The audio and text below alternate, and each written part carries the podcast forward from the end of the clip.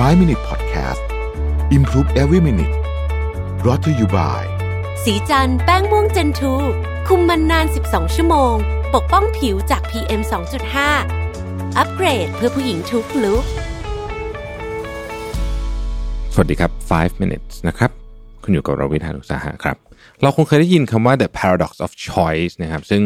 เป็นคำที่เราพูดถึงว่าเรามีตัวเลือกมากจนเกินไปนะครับซึ่งคำนี้เนี่ยจะว่าไปมันก็มาจากหนังสือเรื่องนี้ฮะชื่อ The Paradox of Choice นะครับคนเขียนชื่อ Barry Schwartz นะครับเป็นนักจิตวิทยานะครับเขาทำการวิจัยเกี่ยวกับผลของสังคมที่มีตัวเลือกมากเกินไปนะครับคือเราเคยคิดว่ายิ่งตัวเลือกมากยิ่งดีนะแต่การวิจัยของ Barry Schwartz เนี่ยแสดงให้เห็นว่าการมีตัวเลือกมากเกินไปเนี่ยนะครับบางทีไม่ดีนะฮะเขาถึงขั้นแทนว่าบางทีการมีตัวเลือกมากเกินไปเนี่ยทำให้มีความสุขน้อยลงเหมือนเป็นคำสาปเลยก็ว่าได้นะครับผู้เขียนมองโลกมีว่ามีคน2ประเภทคือคนที่ต้องการตัวเลือกมากๆเพื่อจะได้แน่ใจว่าได้เลือกสิ่งที่ดีที่สุดกับคนที่แค่เลือกสิ่งที่ตรงกับใจหรือว่าคว้าตัวเลือกแรกที่ตรงตามเกณฑ์ที่ตัวเองตั้งไว้ในใจนั่นเองนะครับการเลือกสิ่งที่ดีที่สุดเป็นรูปแบบหนึ่งของการนิยมความสมบูรณ์แบบเราเลือกสิ่งที่ดีที่สุดด้วยการแสวงหาทุกโอกาสที่ดีที่สุดเท่าที่จะหาได้ในตอนนั้นพร้อมทั้งหวังว่านั่นจะทำให้เราตัดสินใจเลือกได้อย่างสมบูรณ์แบบในทางตรงกันข้ามหากเราแค่เลือกสิ่งที่ตรงกับใจเราจะมีเกณฑ์บางอย่างอยู่ในใจและเลือกตัวเลือกแรกที่ตรงตามเกณฑ์นั้นโดยไม่พะว้าพะวงว่าเราได้ตัดสินใจดีที่สุดแล้วหรือยังนะครับแต่นี่ไม่หมายความว่าเรายอมรับสิ่งที่ด้อยกว่าสิ่งที่ตัวเองต้องการจริงๆนะฮะคนที่มีความสุขนะเขาเขียนไว้เลยในหนังสือนะบอกว่ามีกระบวนการการตัดสินใจที่แตกต่างจากคนที่ไม่มีความสุขโดยคนที่มีความสุขมีแนวโน้มที่จะแค่เลือกสิ่งที่ตรงกับใจนะครับผมอ่านทวนอีกทีนึงนะครับ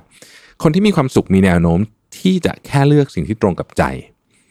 การเลือกสิ่งที่ดีที่สุดอาจจะฟังดูเย้ายวนสำหรับคนที่เป็น perfectionist นะฮะหรือว่านิยมความสมบูรณ์แบบแต่มันมักเชื่อมโยงกับความทุกข์และความไม่พึงพอใจในระยะยาวนี่อาจจะฟังดูเหลือเชื่อโดยเฉพาะถ้าคุณเป็นคนที่นิยมความสมบูรณ์แบบเพราะคนที่เลือกสิ่งที่ดีที่สุดย่อมมีมาตรฐานสูงกว่าปกติซึ่งน่าจะยิ่งทำให้ตัดสินใจได้ดีกว่า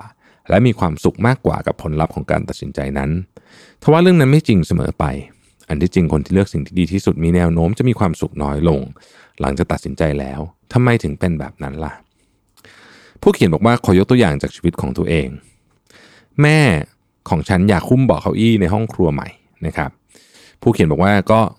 ตื้นตันกับข้อเสนอแสนดีของแม่มากนะครับห้องครัวของผู้เขียนเนี่ยเป็นสีขาวล้วนและไม่มีลวดลายใดๆอื่นเลยไม่ว่าแม่จะเลือกสีอะไรก็คงเข้าได้หมดแม่ใช้เวลาทั้งวันเพื่อมองหาผ้าที่เหมาะสมแล้วกลับบ้านพร้อมผ้าเป็นกองผู้เขียนบอกว่าเธอมองกองผ้าแบบนึงแล้วพูดว่าเอาเป็นสีน้ำเงินกับสีส้มแบบที่ทำความสะอาดง่ายแล้วกันแม่ดูไม่ปลื้มกับการตัดสินใจเลยเพราะว่าท่านคัดตัวเลือกประมาณ 90% ออกนะแล้วเหลือให้เลือกอีก7แบบนะฮะผู้เขียนก็เลือก2แบบที่เข้ากันได้ดีด้วยความตื่นเต้นในทางกับการแม่คงมองหาตัวเลือกอื่นทั้งหมดที่ไม่ได้เลือกที่ตัวผู้เขียนไม่ได้เลือกแล้วรู้สึกไม่แน่ใจว่าตัวผู้เขียนเนี่ยได้ตัดสินใจดีแล้วหรือยังนะครับแม่บอกว่าช่วยคิดดูอีกทีสินะครับซึ่งแน่นอนว่าคนที่รู้สึกว่าตัวเองเลือกตามเกณฑ์ที่ตั้งไว้ก็จะไม่ดูแล้วเพราะว่าจบแล้วนะครับอย่างไรก็ดีเนี่ยแม่ก็กลับขับรถตระเวนไปไหนมาไหนโดยมีตัวอย่างกองผ้าอยู่ที่หลังรถอีกเป็นสัปดาห์นะครับพลางใคร่ครวญว่าเราตัดสินใจดีที่สุดแล้วหรือยังนะครับซึ่งอันนี้เนี่ยผมเชื่อว่าพอฟังเรื่องนี้เนี่ยหลายคนอาจจะรู้สึกว่าคล้ายๆกับเวลาเราทำเลยนะฮะถึงแม้ว่าจะไม่ได้สนใจเรื่องใหญ่นะครับคุณก็ยิ่งควรจะจำกัดตัวเลือกอยู่ดีจากประสบการณ์ของผู้เขียนเนี่ยบอกว่าเวลาที่มีประสิทธิภาพที่สุดในการลดอาการ overwhelm นะครับคือการที่เราสามารถตัดตัวเลือกออกได้เยอะๆนะครับเธอบอกว่าสิ่งที่จะช่วยเธอให้มีประสิทธิภาพมากขึ้นในการใช้ชีวิตนะครับเช่น1ซื้อของจากร้านเดิมๆที่ไม่ได้เป็นของอะไรที่เราคิดว่ามันมีอะไรที่ต้องเปลี่ยนนะครับเช่นยาสีฟันนมถั่วเหลืองซีเรียลอะไรเงี้ยคุณชอบแบบไหนก็ซื้อแบบเดิมก็ได้นะครับนี่อาจจะฟังดูเป็นเรื่องที่เลวร้ายสำหรับบางคนนะครับแต่ว่าหลายคนก็รู้สึกโล่งใจนะฮะที่ทำแบบนี้ได้นะครับอีกอันนึงคือเรื่องเครื่องแต่งกายซึ่งเป็นปัญหาของคนจำนวนมากเลยนะครับ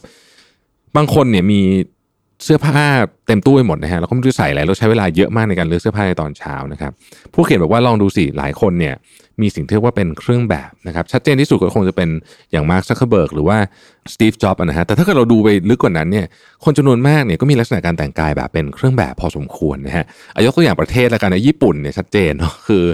เขาก็คงไม่ได้บังคับอะไรเป๊ะแต่ว่าเราก็จะเห็นว่าคนแต่งตัวคล้ายกันเกือบทุกวันนะครับผู้เขียนแนะนำว่าให้มีชุดสัก 3-4 แบบเลือกตาม occasion ที่เหมาะสมนะครับ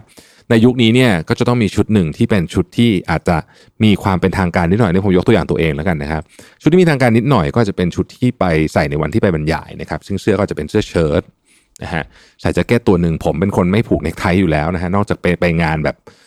อลังการจริงๆปกติก็ไม่เคยผูกเนคไทอยู่แล้วนะเพราะฉะนั้นใส่เสื้อเชิ้ตแจ็คเก็ตสักตัวนึงนะครับกางเกงก็ถ้าเป็นยีนก็เป็นยีนแบบสุภาพไม่ขาดวันสบายๆมาออฟฟิศไม่ต้องไปไหนเลยเนี่ยผมใส่กางเกงแบบเหมือนจะเป็นกางเกงวอร์มนะครับกางเกงจัมเปอร์รองเท้าผ้าใบนะครับเสื้อยืดนะฮะที่พร้อมจะไปออกกำลังกายได้ตลอดเวลาพวกนี้คือเอาชุดนั้นน่ะไปวิ่งได้เลยนะครับหรือเราเรียกว่าแอทเลติเชอร์นั่นเองนะครับคือมันก็ไม่ได้แบบชุดไปฟิตเนสขนาดนั้นแต่มันสามารถไปฟิตเนสได้นะครับอีกชุดนึงก็จะเป็นชุดกึ่งลำลองก็คืออาจจะเป็นวันเสาร์อาทิตย์นะครับซึ่งก็ไม่มีแจ็คเก็ตละคราวนี้เพราะไม่ต้องเจอใครใช่ไหมฮะก็จะเป็นเสื้อยืดกางเกงขาสั้นนะครับซึ่งผมก็จะมีโทนสีอยู่แค่ 2-3 โทนที่ผมใส่เนี่ยนะฮะเวลาจะออกจากบ้านก็ไม่ต้องคิดอะไรเยอะฮะก็คว้ามันมาเลยนะครับจะมีบางวันเท่านั้นเองที่ชุดมันจะต้องแปลกประหลาดกว่าวันอื่นสักหน่อยนึงนะครับอีกอันนึงคือเรื่องของอาหารนะฮะอาหารนี่ก็เป็นเรื่องเกี่ยวข้องกับว่าถ้าเกิดคุณมีวิธีคิดเรื่องอาหารที่ค่อนข้างชัดเจนเนี่ยนะครับมันจะช่วยคุณเรื่องลดน้ำหนักเรื่องคุมอาหารได้เยอะมากอัตราส่วนของโปรตีนต่อแป้งต่อผักควรจะเป็นเท่าไหร่อะไรอย่างเงี้ยนะครับแล้วคุณก็จะพบว่ามันมีอาหารไม่กี่อย่างที่คุณวนๆกินอยู่เหมือนเดิมนะครับซึ่งไม่ได้หมายความว่าการควรจะกินอาหารเหมือนกันทุกวันนะไม่ดีนะครับเพราะว่าอาหารควรจะมี variety พอสมควรอย่างไรก็ดีเนี่ยมันพอจะมี pattern ได้นะครับการทำแบบนี้เนี่ยทำให้คุณลดความเหนื่อยล้าของการตัดสินใจเขาเรียกว่า decision fatigue เนี่ยได้อย่างมากเลยทีเดียวนะครับขอบคุณที่ติดตาม 5 minutes ครับสวัสดีครับ5 minute podcast improve every minute presented by สีจันทร์แป้งม่วงเจนทู